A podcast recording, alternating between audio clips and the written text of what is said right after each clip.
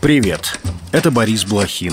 Вы слушаете подкаст Inside Five, наш утренний короткий новостной бриф. Пять самых важных и интересных историй от инсайдеров всего за несколько минут. Сегодня 26 октября, четверг. История первая. Мощные взрывы прогремели в районе Хмельницкой атомной электростанции. В результате пострадали 20 человек. На АЭС выбило окна и отключилось питание некоторых станций радиационного контроля. Об этом сообщили гендиректор МАГАТЭ Рафаэль Гросси и президент Украины Владимир Зеленский. Два дрона были сбиты в 5 и 20 километрах от электростанции, заявили эксперты МАГАТЭ. В организации заверили, что нападение беспилотников не повлияло на работу АЭС. По словам Зеленского, целью атаки была именно станция.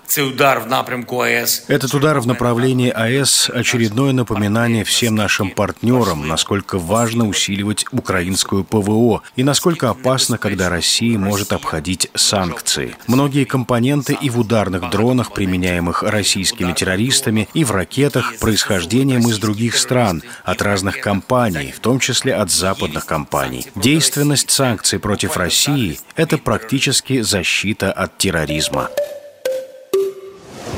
История вторая. Российская генпрокуратура отказалась признавать палестинское движение «Хамас» террористической организацией. Такой ответ получил муниципальный депутат из Петербурга Сергей Самусев от зам генпрокурора Алексея Жафярова, сообщает издание «Можем объяснить». Ранее Самусев в обращении генпрокурору Краснову указал, что в результате вторжения боевиков в Израиль тысячи человек пострадали, а среди погибших и взятых в заложники есть в том числе граждане России. Мнение генпрокуратуры о «Хамас» перекликается перекликается с официальной позицией Турции. В среду президент Эрдоган раскритиковал действия израильского руководства, а Хамас он назвал освободительной группой маджахедов. В ответ в израильском МИДе заявили, что попытка турецкого лидера защитить террористов не изменит того ужаса, свидетелем которого был весь мир. В свою очередь, премьер Нетаньяху в обращении к нации назвал членов Хамас «ходячими мертвецами». По его словам, у Израиля две задачи – уничтожить террористов и освободить заложников союзников. Он добавил, что подготовка к наземной операции в секторе Газа продолжается, но сроки называть не стал.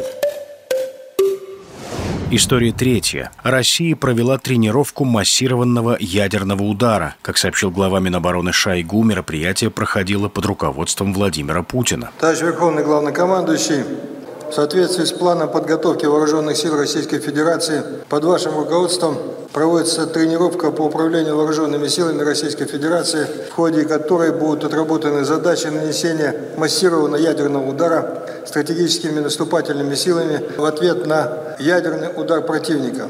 Согласно официальным сообщениям, с космодрома Плесецк в Архангельской области по полигону Кура на Камчатке был выполнен пуск межконтинентальной баллистической ракеты «Ярс». Одновременно с этим из Баренцева моря с атомного подводного крейсера «Тула» была запущена баллистическая ракета «Синева». Также, со слов главы российского генштаба Валерия Герасимова, в тренировке стратегических ядерных сил участвовали два ракетоносца Ту-95МС.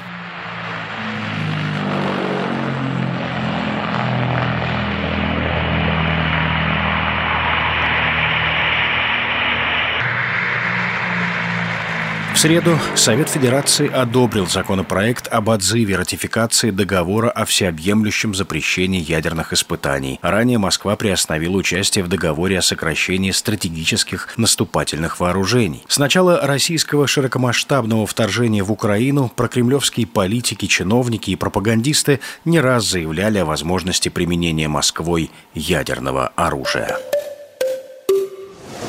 История четвертая. Палате представителей американского конгресса с четвертого раза удалось избрать нового спикера. В ходе голосования необходимое число голосов получил конгрессмен Майк Джонсон.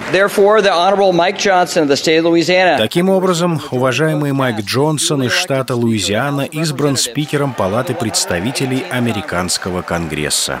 Республиканец Джонсон – сторонник бывшего президента Дональда Трампа. Он защищал Трампа во время импичмента в Палате представителей. Джонсон выступал против финансовой помощи Украине. Однако уже после избрания на пост спикера он заявил, что открыт для переговоров по этому вопросу. В начале октября конгрессмены вынесли вотум недоверия предыдущему спикеру Кевину Маккарти. Это стало первым случаем в истории США, когда глава палаты потерял свою должность в результате голосования.